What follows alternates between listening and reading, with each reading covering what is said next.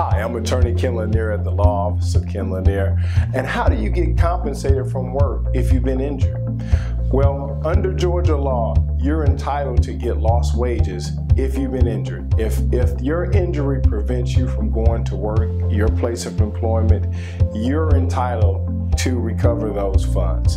And what we do is we work with you to gather those records and documents so that we're able to use that when we put together your settlement demand package or when we go to trial to advocate and fight for you. We want to make sure we get anything that was lost, especially due to you being out of work. So here at the Law Office of Ken Lanier, we're client-focused, results-driven, and we want to work for you.